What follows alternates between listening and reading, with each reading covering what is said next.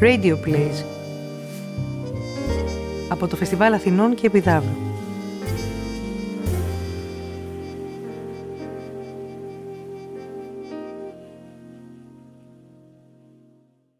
Ο ξένος της Αθηνάς Κακούρη.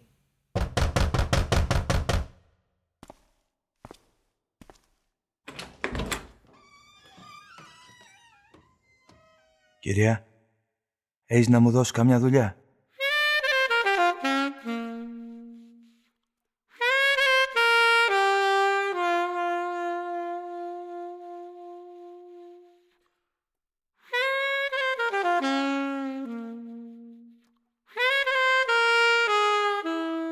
Τον κοίταξε στενεύοντας τα μάτια, κουρελής, σβέρκος βοδιού, το μάτι γυάλιζε πιναλέο μέσα στη βαθουλικόμυχη, πράτσα και όμοι γεροδεμένη, πουθενά περί τα πάχια. Είμαι καλός κόφτης. Το βλέμμα του πετάχτηκε στα μπέλια της, έτοιμα να τριγηθούν. Δοκίμασέ με. Καλά. Έκανε και του άνοιξε να περάσει.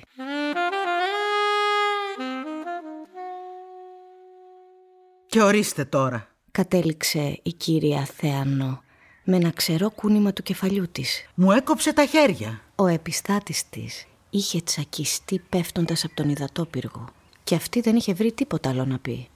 Ο αστυνόμος Γεράκης την κοίταξε εμβρόντιτος. Η είδηση φαίνεται να την έχει θυμώσει, όπως θα τη θύμωνε η διαπίστωση πως τη γέλασε ο υδραυλικός. Θεανώ Πετρομανώλη, περίεργη γυναίκα. Ψηλή, ξερακιανή, στιτή, κάρφωνε τα μάτια της επιτιμητικά στα δικά του, σαν να απαιτούσε την εξήγηση. Και τι γύρευε εκεί πάνω ο ανόητος? Τι γύρευε ο Νίκος, ο ξένος, πάνω στον υδατόπυργο? Ήταν φυσικά το πρώτο πράγμα που του κίνησε και εκείνου την περιέργεια. Ο υδατόπυργος, που εκεί ολόγυρα στη γειτονιά τον έλεγαν το μανιτάρι, και δικαίως, γιατί έμοιαζε πράγματι με πελώριο μανιτάρι. Γέμιζε όταν έμπαινε εμπρός στο μοτέρ του πηγαδιού και κατόπιν από εκεί ψηλά κατέβαιναν οι σωλήνες και πότιζαν ολόκληρο το κτήμα. Πατούσε όλος μαζί πάνω σε ένα χοντρό δίσκο από μπετόν. Και εκεί ήταν που βρέθηκε τσακισμένο το σώμα του Νίκου, του ξένου. Δεν υπάρχει αμφιβολία πως έπεσε από αυτό, το στενό μπαλκονάκι που φέρνει γύρω τη μεγάλη αποθήκη του νερού. Φτάνεις εκεί πάνω από μια σιδερένια νεμούσκαλα. Μπορεί να έπεσε και από αυτή ο επιστάτης. Να ζαλίστηκε ή ίσως να στραβοπάτησε σε κανένα από τα σκαλιά της. Αλλά όταν ο αστυνόμος ανέβηκε για να εξετάσει, βρήκε εκεί πάνω ένα σημείωμα. Αύριο στις 12, τελευταία διορία. Ήταν τσαλακωμένο, βρώμικο και στριμωγμένο σε ένα σκάσιμο του γκρομπετών. Ποιος το είχε βάλει εκεί? Τελευταία διορία για ποιο πράγμα? Σαν απειλή φαίνεται. Μήπως αυτός ο Νίκος ήταν ανακατεμένος σε βρωμοδουλειές, λαθρεμπόριο, ναρκωτικά, κύκλωμα λαθρομεταναστών? Τι έπρεπε να έχει κάνει μέχρι τις 12? Δεν ανέβαινε εκεί τακτικά. Για να κάνει τι? Τα φρύδια της σηκώθηκαν ειρωνικά. Ο Γεράκης της χαμογέλασε με επίπλαστη αθωότητα. Εσείς θα μου το πείτε αυτό. Μόνο μια φορά το χρόνο ανεβαίνει κάποιος εκεί πάνω, για να λαδώσει τις τρόφιγγες. Θα μπορούσε δηλαδή να έχει ανέβει ακριβώς γι' αυτό ο επιστάτης σας? Για τη συντήρηση του συστήματος? Χωρίς να το πεις σε μένα. Δηλαδή ο επιστάτης σας έβινε ραπόρτο για την παραμικρή του κίνηση? Εάν οι δικοί σας υφιστάμενοι δεν σας δίνουν ραπόρτο, όπως το λέτε, για την παραμικρή τους κίνηση, τότε δεν είναι να απορεί κανείς γιατί βρισκόμεθα όλοι εις το έλεος των κακοποιών. Τι να της πεις τώρα και από πού να αρχίσεις? Προς ενημέρωσή σας πάντως, εδώ υπάρχει σύστημα και τάξεις. Υπάρχει πρόγραμμα εργασιών και απαρέγκλητος εφαρμογή του και υπάρχει επίβλεψης. Το τι πρέπει να γίνει σε κάθε εποχή του έτους το καταστρώνω εγκαίρως εγώ. Εάν είχα αναθέσει στον Νίκο να ελέγξει τον υδατόπυργο, θα το εγνώριζα, υποθέτω. Αποκλείεται ο επιστάτης σας να αντελήφθη ότι κάτι δεν πηγαίνει καλά και να ανέβει και να εξετάσει χωρίς πρώτα να έρθει να σας ρωτήσει? Πρώτον, δεν ήταν επιστάτης μου. Από πού και ως πού επιστάτης? Αυτός ένα άτομο άνευ γνώσεων και πείρας. Και δεύτερον, αποκλείεται. Γιατί αποκλείεται? Κάθε πρωί, με το πρώτο φως, συνηθίζω να παίρνω το αγροτικό. Έβαζα μέσα και αυτόν τον Νίκο και έβγαινα να βάλω εμπρός τη δουλειά. Να οργανώσω τα συνεργεία, είτε για τρίγο, είτε για ψεκασμούς, είτε για κάτι άλλο. Και αν δεν περιμέναμε εργάτες, υποδείκνυα στον Νίκο τις εργασίες που έπρεπε να τελειώσει. Κατόπιν γυρίζαμε στο σπίτι. Ο Νίκος δούλευε στην αποθήκη ή όπου αλλού χρειαζόταν και μετά έφευγε για τα χωράφια όπου πήγαινα κι εγώ μόλις βράδιαζε. Ήλεγχα αν έγιναν σωστά οι δουλειές και μετά τον έφερνα πίσω στο σπίτι. Κατοικούσε εδώ, μαζί σας. Ξέρετε, τα σπίτια τους τα αφήνουν στις εξαθλιωμένες πατρίδες τους αυτοί οι διάφοροι οικονομικοί μετανάστες που μας καταφθάνουν σοριδών. Έσφιξε τα χείλη της, δείχνοντας έτσι την αποδοκιμασία της για τη μεταναστευτική πολιτική των κυβερνήσεων ή για την ανοησία του οργάνου της τάξεως ή για την κατάσταση γενικώς και με μια χειρονομία έδειξε προς την πόρτα. Ορίστε, ελάτε να σας δείξω. Την ακολούθησε στο μισοσκότεινο διάδρομο. Κατέβηκαν έναν όροφο προς το ισόγειο. Τα όμορφα κάδρα που κρέμονταν στον τοίχο του κλιμακοστασίου και οι περιποιημένοι κουπαστοί σε προετοίμαζαν για χώρους όχι λιγότερο στολισμένους από εκείνους του ορόφου. Η κυρία Θεανώ στάθηκε εμπρός σε μια πόρτα. Δυο χοντροί σύρτες, βιδωμένοι στο ξύλο της, προφανώς εκ των υστέρων, διαδήλωναν ομά το δικαίωμα πρόσβασης μόνο από τα μέσα και την αδυναμία όποιου ήταν πέρα από την πόρτα να επικοινωνήσει κατά βούληση με το εσωτερικό του σπιτιού. Στην παραστάδα της πόρτας, περασμένο σε ένα καρφί, κρεμόταν ένα κλειδί. Η κυρία Θεανώ το κατέβασε και το έβαλε στην κλειδαριά. Μετατράβηξε τους δυο σύρτες, ξεκλείδωσε και άνοιξε την πόρτα.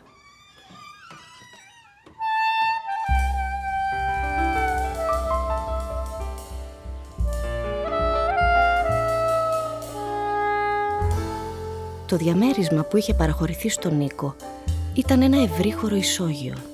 Οι αρμονικές διαστάσεις των δωματίων, τα μεγάλα παράθυρα, τα πατώματα, τα γύψινα στολίδια στο ταβάνι, όλα μαρτυρούσαν φροντίδα και διάθεση τρυφερή.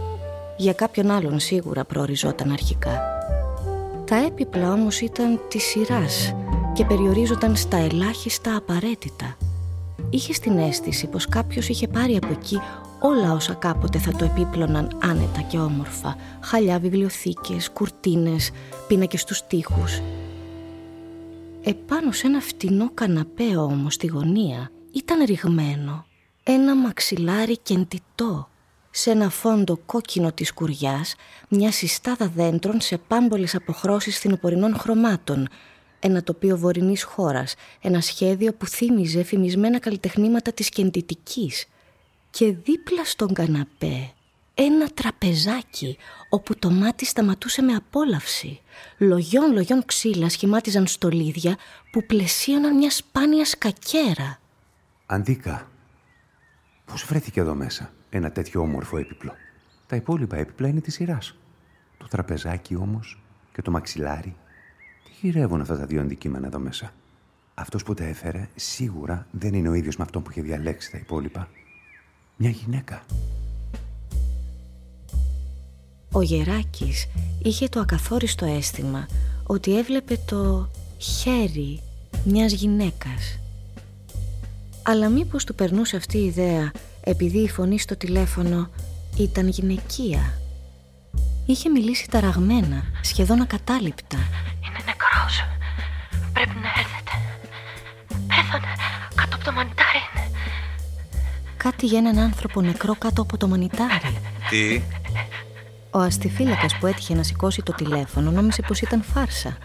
Πώς θα χωρούσε άνθρωπος ολόκληρος κάτω από ένα μανιτάρι? Νευρίασε, ήταν και η ώρα 2:30, τον είχε θερήσει η πείνα.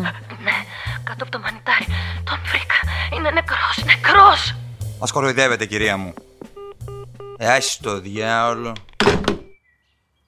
Η υπόθεση θα είχε μείνει εκεί αν ένας από τους συναδέλφους του που ήταν ντόπιος, ακούγοντας τη στιχομυθία, δεν υποψιαζόταν πως ίσως η γυναίκα αναφερόταν στον μεγάλο υδατόπυργο, στο κτήμα των Πετρομανώλη. Ποια ήταν άραγε αυτή η γυναίκα? Όχι βέβαια η κυρία Θεανώ, Στην ερώτησή του είχε απαντήσει αρνητικά και την πίστευε. Ο αστυνόμος Γεράκης έριξε ακόμα μία κυκλωτική ματιά στο διαμέρισμα του νεκρού. Το όμορφο μαξιλάρι πάνω στο φθηνό καναπέ, το κομψότατο τραπεζάκι και ένας υπολογιστής. Παραλίγο να μην τον προσέξω. Φαίνεται καινούριος. Κάποιο από τα τελευταία μοντέλα φορητών. Δικός του, είπες σαν να διάβασε το νου του η κυρία Θεανώ. Και μη με ρωτήσετε τι του χρησιμεύε ένα τέτοιο μηχάνημα. Δεν αντιλαμβάνομαι τις ανάγκες των σημερινών ανθρώπων. Πρέπει να κοστίζει 2.000 ευρώ, ίσως και περισσότερο. Πόσο καλά πληρωνόταν για να μπορεί να τον αγοράσει. Όταν ανοιχτεί, ίσως δώσει απάντησης σε πολλά. Θα χρειαστεί να σφραγίσουμε το δωμάτιο. Δεν μου χρειάζεται τίποτα από εδώ μέσα. Κάντε τη δουλειά σας. Ο Γεράκης στράφηκε απότομα. Σε απόσταση 4 με 5 μέτρων έστεκε κόντρα στο φως μια μορφή.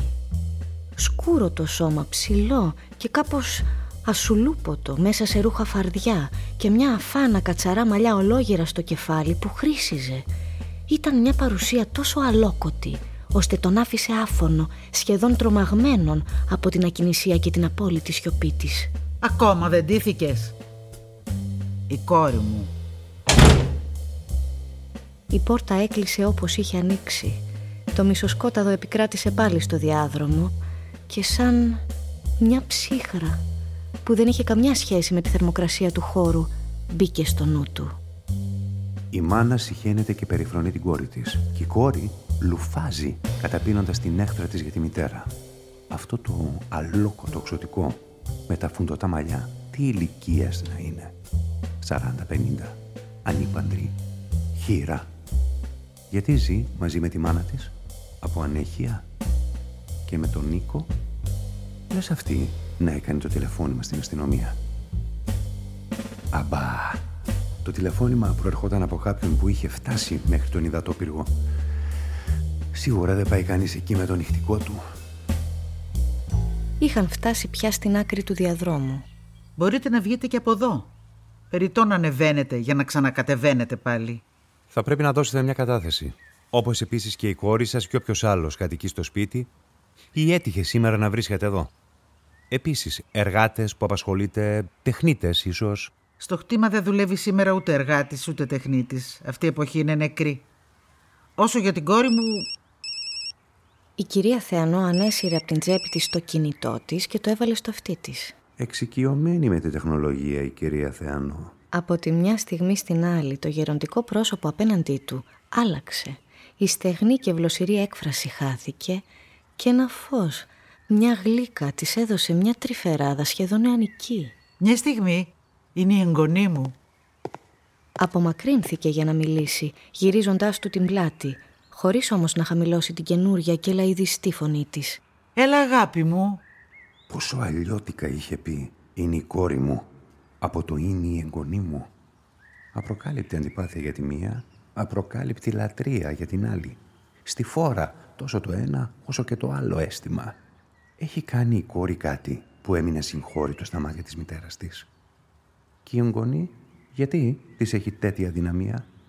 Και φαντάσου αυτές οι δύο, το ξεμαλιασμένο πλάσμα στο κατωπάτωμα, το εξοβελιστέο και η νέα κοπέλα στο κινητό, οι τρεις αγαπημένοι, να είναι μάνα και κόρη.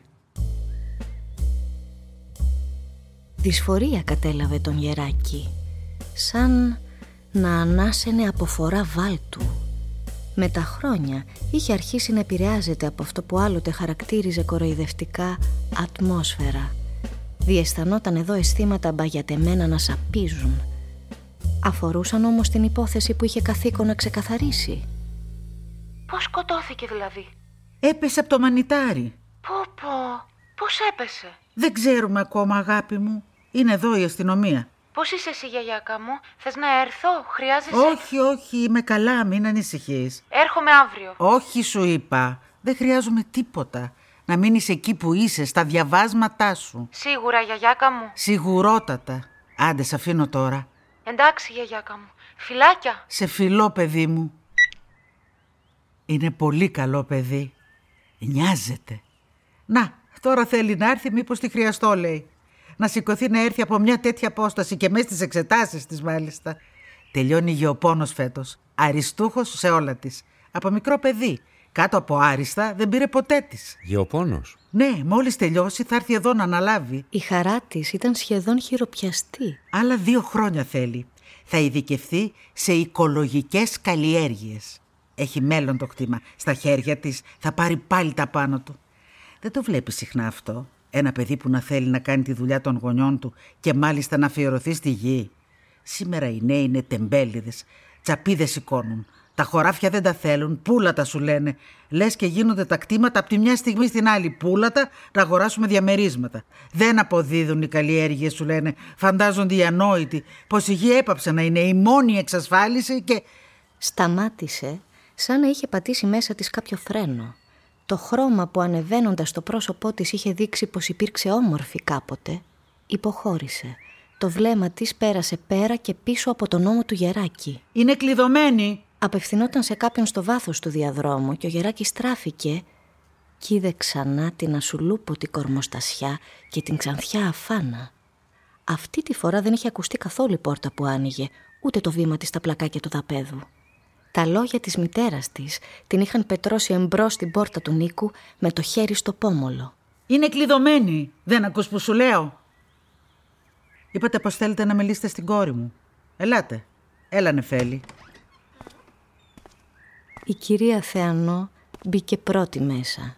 Ο Γεράκης τραβήχτηκε μέχρι να το πάρει απόφαση η Νεφέλη και να περάσει εμπρός του.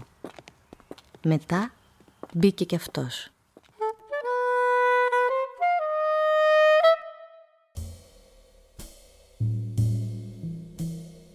Το δωμάτιό της ήταν στην πρώτη ματιά, χαρούμενο και ολοζώντανο.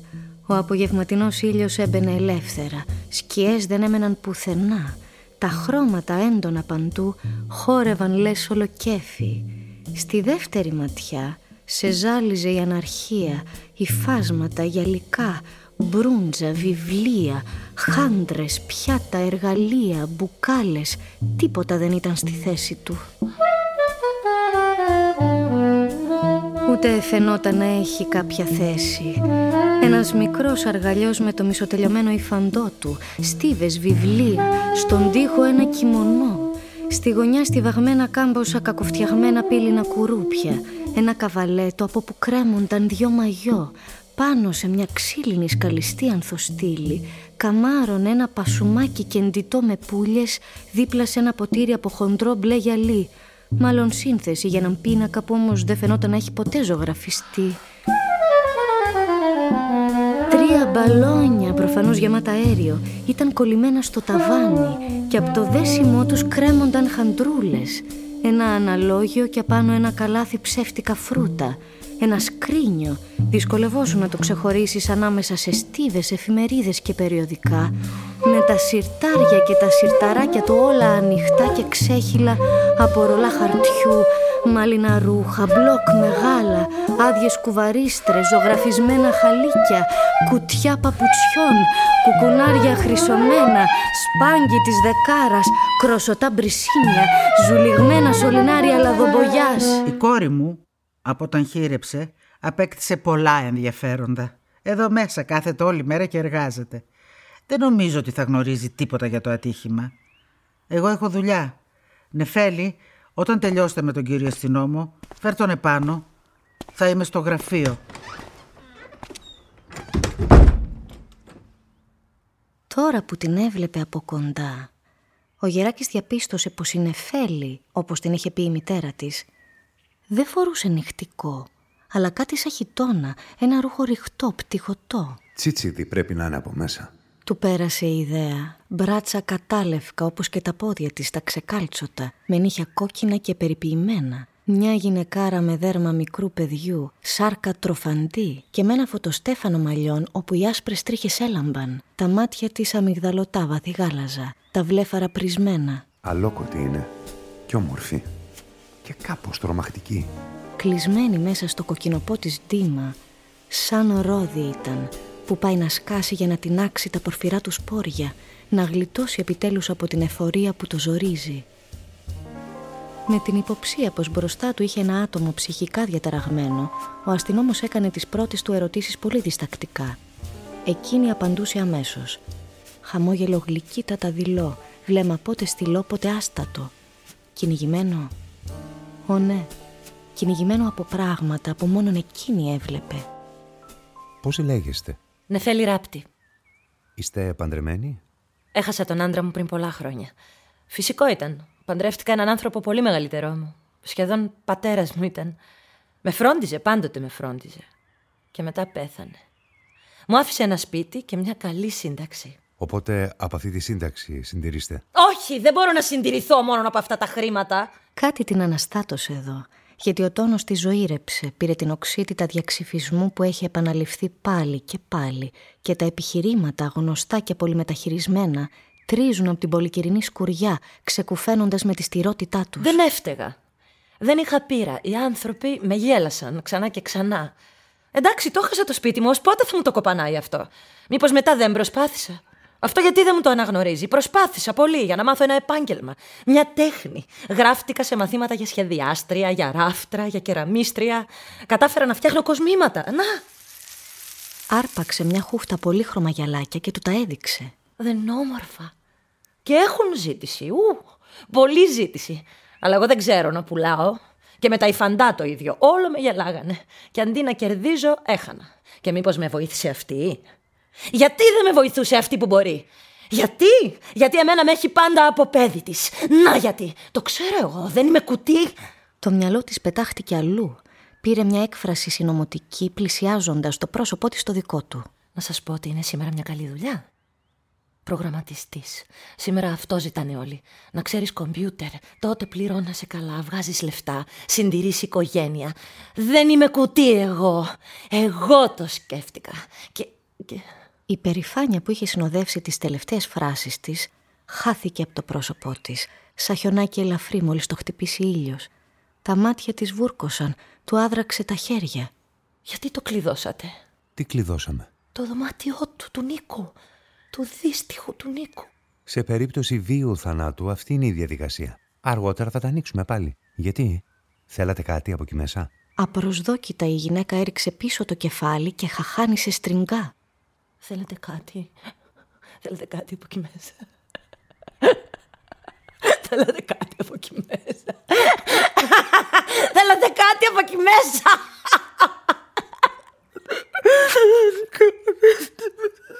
Αμέσως τα χείλη της χαλάρωσαν. Το πρόσωπό της συσπάστηκε και βάλθηκε να κουνιέται μπρος πίσω στην καρέκλα της, κλαίγοντας με λυγμούς, με βονγκητά, αρπάζοντας τα μάγουλά της. Πασαλιβόταν δάκρυα και σάλια. Χτυπούσε κάτω τα πόδια της, παραδομένη σε ένα κλάμα παιδικό που την ασκήμενε. Ήταν ένα θέαμα αξιολύπητο και εκνευριστικό. Ο Γεράκης σηκώθηκε. Δεν αισθανόταν ικανός να συνεφέρει αυτό το πλάσμα και να συνεννοηθεί μαζί του. Αυτή η γυναίκα, αν δεν ήταν παράφρον, ήταν πάντως ανισόρροπη και τον αποθούσε. Δεν έβλεπε την ώρα να βρεθεί μακριά της και βιάστηκε να βγει από το δωμάτιο, μουρμουρίζοντας με επίπλαστη συμπόνια. Ηρεμήστε, ηρεμήστε. Θα τα πούμε αργότερα. Όταν θελήσετε.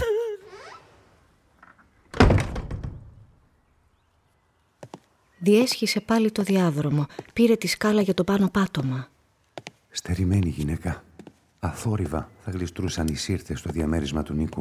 Και ποιος άραγε τους λάδωνε και τους τραβούσε τακτικά, αν δεν ήταν η κυρία Νεφέλη? Θα είχε το ελεύθερο να μπαίνει όποια στιγμή ήθελε. Και τώρα να βρεθεί ξαφνικά πάλι με την αγκαλιά αδιανή. Είχε φτάσει στον απάνω όροφο και δεν θα ήξερε πια από τις κλειστές πόρτες να χτυπήσει για να βρει την κυρία Θεανώ. Αν το χαρακτηριστικό τάκα-τάκα-τάκα της γραφομηχανής δεν του είχε υποδείξει πού ήταν το γραφείο. Τη βρήκε καθισμένη εμπρός σε μια παλιά μηχανή.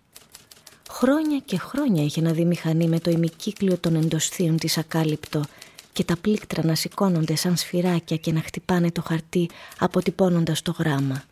Δίπλα στην πανάρχια Έρικα, τηλέφωνο με φάξ.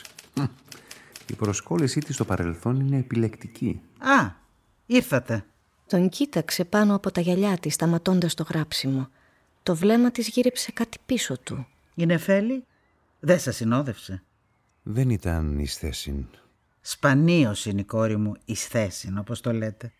Τώρα κλαίει και δέρνεται, έτσι δεν είναι? Ο Γεράκης κούνησε καταφατικά το κεφάλι. Από μικρό παιδί μόνο να κλαίει και να δέρνεται ήξερε. Ό,τι και να συμβεί, αυτή το ρίχνει στο κλάμα και ξενιάζει. Μετά της περνάει. Σας απάντησε τουλάχιστον σε ό,τι τη ρωτήσατε? Ο Γεράκης της έκανε έναν διφορούμενο μορφασμό. Κυρία, στις 2:30 κάποιος τηλεφώνησε στην αστυνομία για να μας πει ότι ο επιστάτης σας βρισκόταν πεσμένος κάτω από τον υδατόπυργο και δεν ανάσαινε. Η φωνή ήταν γυναικεία. Μου είπατε πως δεν ήσασταν εσείς και σας πιστεύω. Δεν χρειάζεται. Έβγαλε και του έτεινε το κινητό της. Ορίστε. Ξέρω ότι μπορείτε να βρείτε από εδώ τι κλήσεις έχω κάνει. Μήπως όμως η κόρη σας... Η κόρη μου? Αυτή μπορεί. Μια τέτοια παλαβή κίνηση θα την έκανε η Νεφέλη. Αλλά δεν ξέρω τι δουλειά θα είχε να πάει μεσημεριάτικα στον υδατόπυργο. Τι ρωτήσατε? Κατάλαβα. Που να βγάλεις άκρη με την Νεφέλη. Σας πληροφορώ πάντως πως εκείνη δεν έχει κινητό. Ενώ δεν έχει εδώ και 2 μήνες. Τα χάνει, τα χαλάει. Εμένα μην με ρωτάτε πώς. Αν τηλεφώνησε λοιπόν, θα τηλεφώνησε από εδώ. Πότε ακριβώς και πώς προσλάβατε τον Νίκο για το αγρόκτημά σας? Ήταν πριν από 3,5 χρόνια, πρώτες μέρες του Σεπτεμβρίου, όταν οργάνωνα συνεργεία για τον τρίγο. Μου χτύπησε την πόρτα, μου γύρεψε δουλειά και τον πήρα. Τον είχατε ξαναδεί? Όχι. Μου ήταν τελείως άγνωστος. Αλλά μήπως και τους άλλους τους γνώριζα? Άνθρωποι που κυκλοφορούσαν ήταν Τσιγκάνοι, Αλβανοί, Κούρδοι. Κάθε λογής μπουλούκια είναι. Πάνε από τόπο σε τόπο, πότε για καρπούζια, πότε για πατάτα, πότε για ελιές. Έρχονται και σου ζητάνε δουλειά, είπα εσύ τα τσαντήρια που στείνουν. Παίρνεις ένα συνεργείο, αν σου βγει καλό, εντάξει. Αν σου βγουν τεμπέληδες ή ανίκανοι, ψάχνεις την άλλη μέρα για άλλους. Αυτός ο Νίκος μου είπε πως ήταν κόφτης. Ήξερε δηλαδή να κόβει στα φίλη σωστά. Και πως μπορούσε να φέρει κι άλλους 5 μαζί του και θα μου ξεπετάγανε 11 τόνους ως το βράδυ, συσκευασμένα σε κασόνια και στο φορτηγό. Τον δοκίμασα. Κάτι ήξερε πως τα φίλη. Του έδειξα κι εγώ. Η δουλειά βγήκε καλά. Τον κράτησα και για άλλες δουλειές εδώ μέσα. Μπορείς να σκάβεις από το πρωί ως το βράδυ και να μην τελειώνεις. Από πού ήταν? Από τη Βόρειο Ήπειρο. Όλοι τους έτσι δεν λένε. Τρεχαγύρευε. Είχε χαρτιά. Αλλά ποιος θα πιστεύει? Ξέρετε αν έχει οικογένεια? Θα πρέπει να την ειδοποιήσουμε. Εκείνη κούνησε αρνητικά το κεφάλι της. Δεν έτυχε ποτέ να σας πει για τους δικούς του? Δεν σας ζήτησε ποτέ να λείψει? Όχι. Μήπως είχατε καταλάβει να έχει τίποτα παρεδώσει με πρόσωπα άγνωστα? Υπόπτα. Τον κοίταξε μια στιγμή λιγάκι λοξά. Του φάνηκε πως γύριζε πράγματα στο νου της. Μετά κούνησε το κεφάλι με ένα σφίξιμο των χιλιών. Δεν μπορείς να παρακολουθείς τους ανθρώπους επί 24 ώρου βάσεως. Για εδώ στο σπίτι μέσα αυτό το ξέρω. Εδώ δεν έφερε ποτέ κανέναν. Έξω πώς να το ξέρω? Άντρας ήταν. Γύριζε.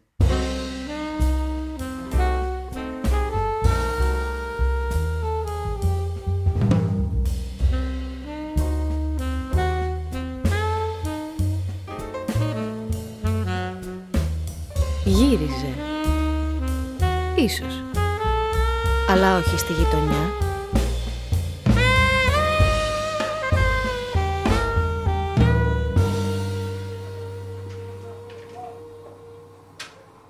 Ερχόταν στα καφενεία ο Νίκος. Σε κανένα από τα καφενεία δεν ήταν τακτικός. Ούζο δεν έπινε εδώ. Χαρτιά αν έπαιζε δεν τα έπαιζε εδώ. Ήταν και ξένος. Κρατιόταν παράμερα. Εν τούτης, κακό λόγο δεν είχε κανείς να πει γι' αυτόν. Ήταν συμμαζεμένος, ήσυχος άνθρωπος. Τώρα αν έκανε τίποτα βρωμιές, τι να πω, τις έκανε αλλού. Ίσως στην πόλη. Εκεί πήγαινε τακτικά. Αλλά τον περισσότερο καιρό έμενε στο κτήμα μέσα. Είχε σχέσεις με άλλους ξένους?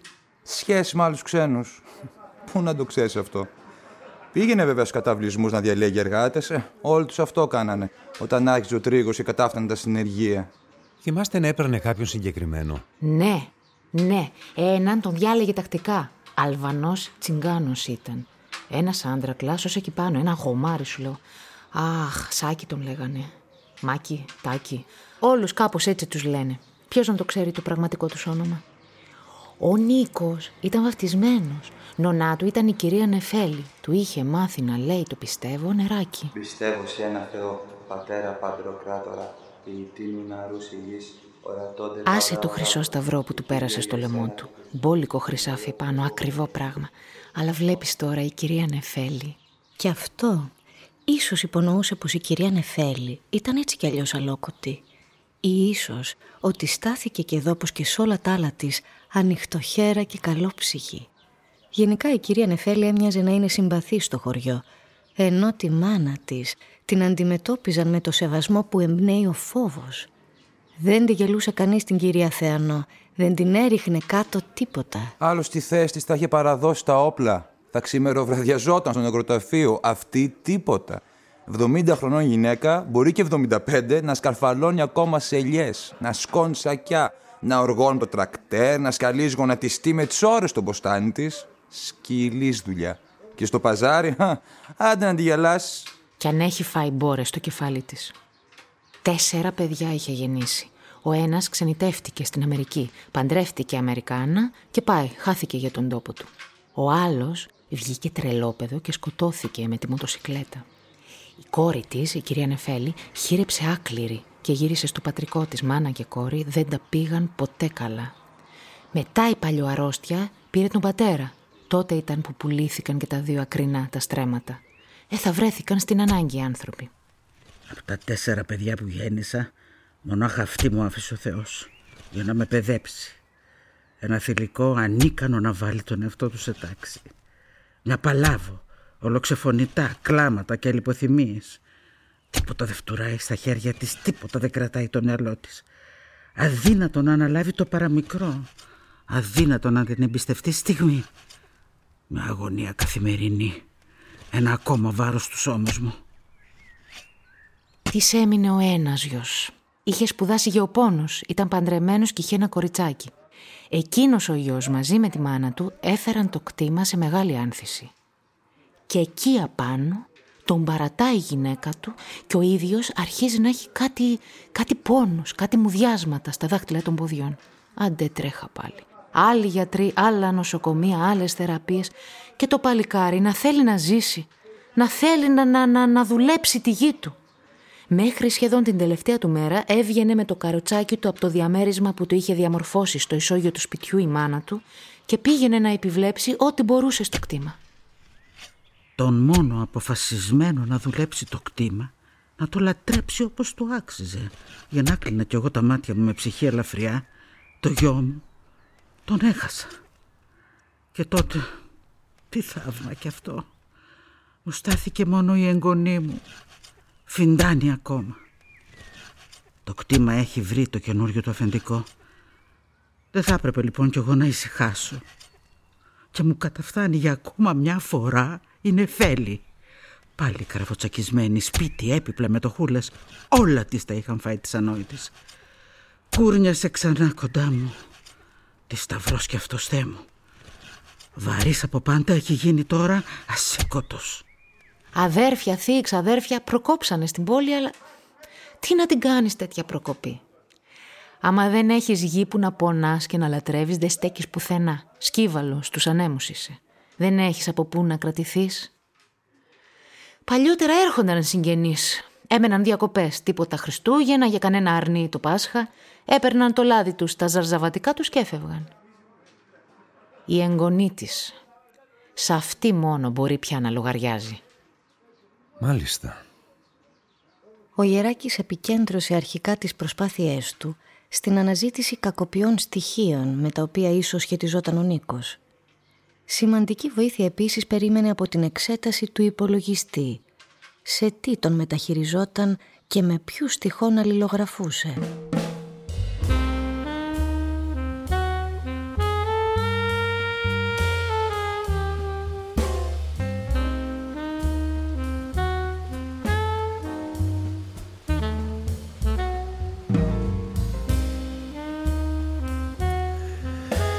Λοιπόν,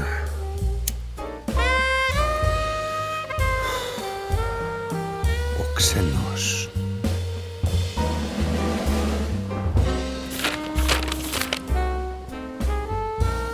Έξυπνος πρέπει να ήταν πράγματι ο Νίκος. Πρέπει να έχεις σκοπό να προχωρήσεις σε κάτι καλύτερο. Ένα μεγάλο μέρος από τις ελεύθερες ώρες του φαίνεται ότι τις αφιέρωνε στις ασκήσεις λογιστικής που έκανε στον υπολογιστή του Μαθήματα διαλληλογραφίας. Λοιπόν, μία πιθανότητα είναι το ατύχημα. Ανέβηκε για λόγους που δεν θα μάθουμε ποτέ. Γλίστρισε και έπεσε. Το ότι σκαρφάλωνες στα δέντρα σαν αγριόγατα δεν σημαίνει τίποτα. Όποιος ανεβαίνει ενδέχεται και να πέσει. Αυτό είναι κανόνας απαράβατος. Να μην αποκλείεται λοιπόν το ατύχημα. Τα περίεργα σημεία.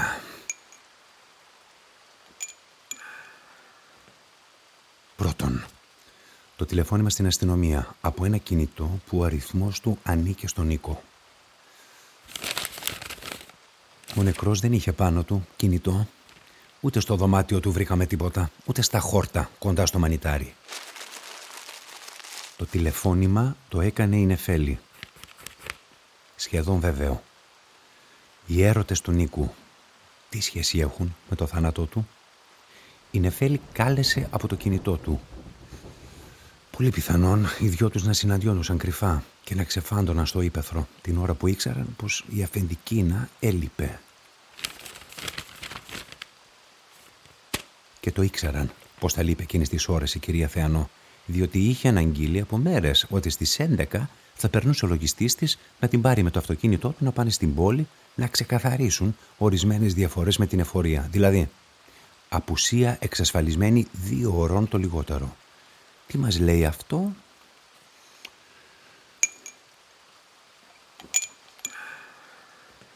Κάνω άλλο περίεργο. Το τσαλακωμένο σημείωμα στον υδατόπυργο. Λέγεται. Πρέπει να σας δω. Είναι επίγον. Ποιος είναι? Εγώ. Πρέπει να σας δω. Είναι κάτι σοβαρό.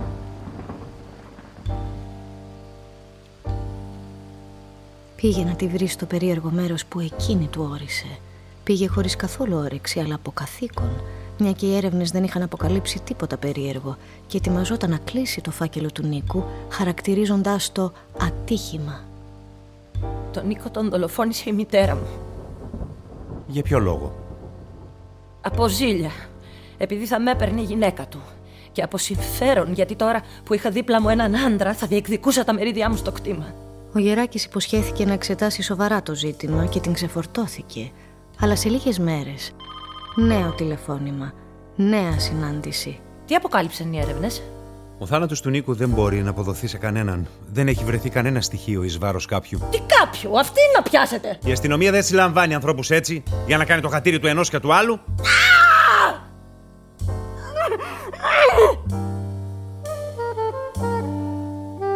Κόντευε χρόνος από την πρώτη του συνάντηση, όταν ο Γεράκης, μπαίνοντας στο τμήμα ένα απόγευμα, βρήκε τον αξιωματικό υπηρεσίας να του κάνει απεγνωσμένα νοήματα. Η Νεφέλη ήταν εκεί. Οι αγκώνες της ακουμπισμένοι στο γραφείο του, τα μαλλιά της σκόρπια άφηναν τρίχες εδώ και εκεί, τα δάκρυά της πάνω στα στιβαγμένα έγγραφά του, και οι κουβέντες της δεν είχαν σήμερα περισσότερο ερμό από όλες τις άλλες φορές. Γιατί δεν έχετε συλλάβει ακόμα τη μητέρα μου? Γιατί αδρανείτε? Τόσο καιρό σας το λέω, τον Νίκο τον σκότωσε η μητέρα μου. Για ποιο λόγο να σκοτώσει έναν άνθρωπο που της ήταν χρήσιμος? Ο Νίκος ήταν πολύ έξυπνος και είχε μάθει πολλά. Θα έφευγε και θα με έπαιρνε μαζί του. Να ζήσουμε μακριά από την παρακολούθηση της μάνας μου, ελεύθερη. Θα άνοιγε δική του επιχείρηση ο Νίκος. Τι είδους επιχείρηση θα άνοιγε? Ηλεκτρονικά. Αυτά δεν έχουν σήμερα πέραση. Και με τι κεφάλαια θα την άνοιγε την επιχείρηση? Με τα δικά μου. Θα πουλούσα το μερίδιό μου στο κτήμα. Γιατί? Μήπως δεν είχα κι εγώ μερίδιο από την πατρική περιουσία? Τα είχαμε κανονίσει όλα με τον Νίκο. Γι' αυτό η μάνα μου τον σκότωσε. Δηλαδή, η μητέρα σας σκότωσε έναν άνθρωπο για να μην φύγει από τη δούλεψή της? Ναι. Και γιατί θα με έπαιρνε και εμένα μαζί του. Σας έχω ήδη πει, αν θυμάστε, ότι έχουμε πλέον μάθει πολλά για τον Νίκο. Ξέρουμε από πού ακριβώς κατάγεται, πότε ήρθε στη χώρα μας, μερικά από τα μέρη όπου δούλεψε, ποιους λίγο πολύ συναναστρεφόταν. Επίσης, ανοίξαμε τον υπολογιστή που, όπως μας είπαν στο κατάστημα, είχατε την καλοσύνη να του χαρίσετε εσείς. Αλλά δεν βρήκαμε πουθενά επιβεβαίωση των απόψεών σας. Αυτή τον σκότωσε! Σας ξαναείπα πως ο άνθρωπος αυτός είχε γυναίκα και παιδιά στην πατρίδα του. Δεν βρήκαμε στοιχεία πως σκόπευε να τους εγκαταλείψει. Κανείς δεν θα μάθαινε πλέον ποτέ αν ο Νίκος σκόπευε πράγματι να εκμεταλλευτεί την Νεφέλη. Ούτε ο πρώτος ούτε ο τελευταίος άντρας θα ήταν που θα είχε παίξει αυτό το παιχνίδι με ένα εύπιστο θηλυκό και θα γινόταν καπνός μόλις του έτρωγε τα λεφτά του. Προσπαθήστε να ξεχάσετε αυτή την ιδέα. Η μητέρα σας και να ήθελε δεν θα μπορούσε να σκοτώσει τον Νίκο.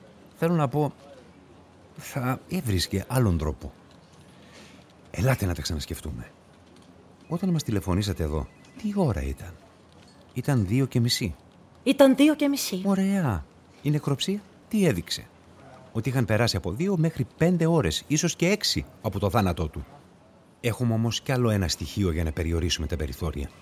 Τη μνήμη του υπολογιστή. Και αυτή μας λέει πως στις 10:50 ο Νίκος τον μεταχειρίστηκε. Δηλαδή, στις 10:50 ήταν ζωντανός.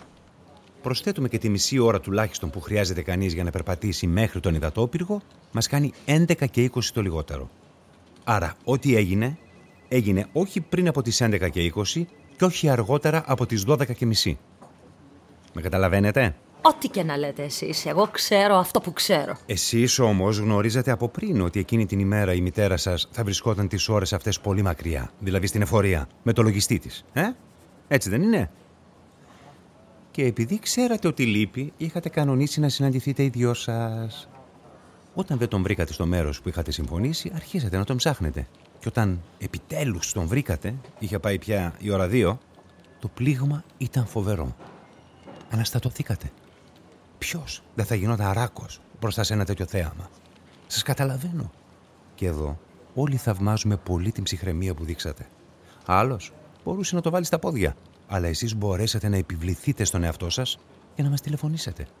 Φανήκατε ικανοί και γενναία. Είπε την τελευταία φράση με ένα αίσθημα ικανοποίησης.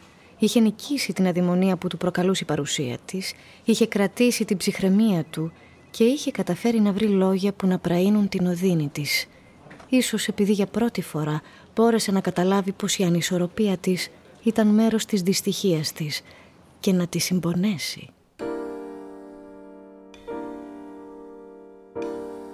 Έστω ότι την ημέρα που είχε να πάει στην εφορία η Θεανώ, παραλαμβάνει τον Νίκο πρωί-πρωί ως συνήθως. Τον πάει στον υδατόπυργο και ο ένας πίσω από τον άλλον ανεβαίνουν για να του δείξει πως το μπετόν στην κορυφή είχε τάχα μια ρογμή.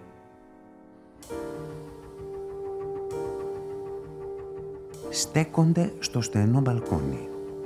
Σηκώνει το χέρι της και του δείχνει πάνω, εκεί όπου τελειώνει η δεξαμενή.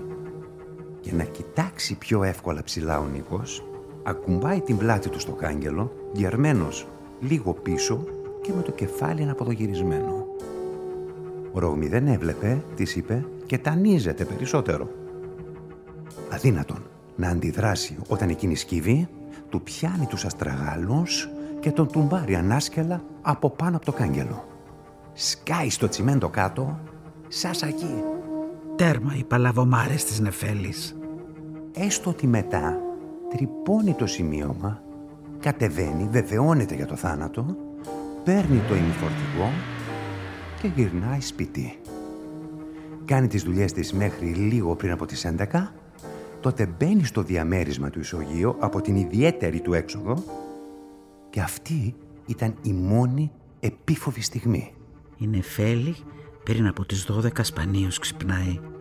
Εν τούτης, όσο να ανοίξει τον υπολογιστή, να αντιγράψει μάνι-μάνι μια προηγούμενη άσκηση για να τον ξανακλείσει, η Θεανώ έχει το αυτί τεντωμένο μήπως ακούσει το σύρτη. Ωραία. Η Νεφέλη κοιμάται ακόμα. Και η κυρία Θεανώ βγαίνει από την αυλόπορτα και περιμένει στο δρόμο το λογιστή με το αυτοκίνητό του. Αυτό ήταν όλο. Αυτό ήταν όλο. Τα είχε όλα προβλέψει και εκτελέσει κατά γράμμα. Την ιδέα την είχε συλλάβει όταν η εγγονή της, που τη σταύρωνε να μάθει να χειρίζεται ηλεκτρονικό υπολογιστή, ανέφερε το εσωτερικό του ρολόι και το σύστημα που κατέγραφε χρονικά την κάθε πράξη. Αυτό θα της εξασφάλιζε εν πολύ στο αλωθή της. Έπρεπε βέβαια να μάθει πώς να τον χειρίζεται και να το μάθει χωρίς κανείς να το αντιληφθεί. Αυτό δεν ήταν δάκια καμιά φιλοσοφία, άμα ξέρεις γραφομηχανή και κόβει λιγάκι ο νους σου.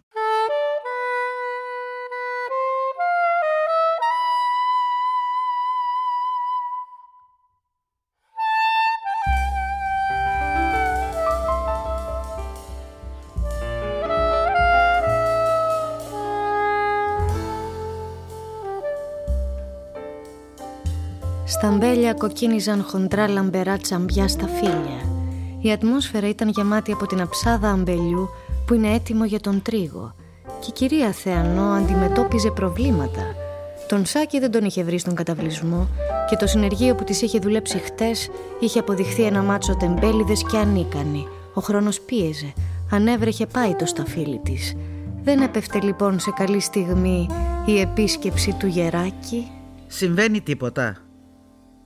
Θεώρησα καθήκον μου να σας ενημερώσω για κάτι που... Ναι. Η κόρη σας πιστεύει πως σκοτώσατε τον επιστάτη σας. Αυτό γιατί μου το λέτε? Μα απαγγέλλατε κατηγορία. Σας το λέω διότι... Σας... Ναι. Σας το λέω διότι... Πείτε το. Είναι παιδί σας και χρειάζεται ανυπερθέτως βοήθεια. Ιατρική βοήθεια. Σας ευχαριστώ. Θα το έχω υπόψη μου. Κάτι άλλο? Ο Γεράκης δεν βρήκε τι άλλο να της πει, όσο να κατεβεί στη σκάλα και καθώς έμπαινε στο αυτοκίνητο της αστυνομίας και σε όλη τη διαδρομή ανάμεσα στα μυρωδά ταμπέλια, συγκρατούσε με δυσκολία την παλάμη του για να μην μουντζώσει τον εαυτό του και ολοένα επαναλάμβανε μέσα του τις ίδιες δύο λέξεις. Βλάκα Γεράκη, βλάκα Γεράκη, βλάκα Γεράκη. Πίσω του, η κυρία Θεανώ βεβαιώθηκε ότι είχε κλείσει όλα τα μάτια στην κουζίνα της, ότι τα παράθυρα ήταν ασφαλισμένα, μην τυχόν φυσήξει κανένας ξαφνικός άνεμος, και ότι στην τσάντα της δεν είχε παρά μόνο λίγα χρήματα, ώστε να μην στεναχωρηθεί πολύ αν τυχόν την έκλεβαν στον καταβλισμό, όπου ήλπιζε να βρει σήμερα καλύτερο συνεργείο από το χτεσινό. Ο τρίγος έπρεπε να προχωρήσει ανυπερθέτως. Ετοιμαζόταν να μπει στο αγροτικό της, όταν άκουσε χτύπους στη μεγάλη ξύλινη πόρτα του κτήματος και πήγε να ανοίξει.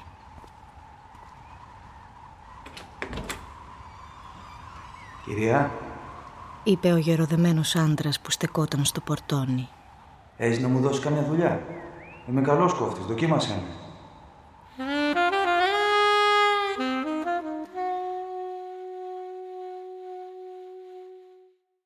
Ο ξένος, της Αθηνάς Κακούρη. Σκηνοθεσία, διασκευή, Μαρία Μαγκανάρη. Μουσική σύνθεση, Δημήτρης Τσάκας. Ακούστηκαν οι ηθοποιοί: Ανθίευ Στρατιάδου, Δημήτρης Ντάσκας, Σύρμο Κεκέ, Ασπασία Κράλη, Έβη Σαουλίδου, Νίκος Ψαράς. Έπαιξαν η μουσική: Κώστας Κωνσταντίνου, κοντραμπάσο, Κωστής Χριστοδούλου, πιάνο, Ιάσονας Βουάστον, drums, Δημήτρης Τσάκας, σαξόφωνο. Η ηχογράφηση έγινε στο στούντιο Αντάρτ. Ηχοληψία μίξη ήχου, Νίκος Κόλλιας. Ηχητικά εφέ, Λέανδρος Δούμης. Radio Plays, μια παραγωγή του Φεστιβάλ Αθηνών Επιδαύρου 2020.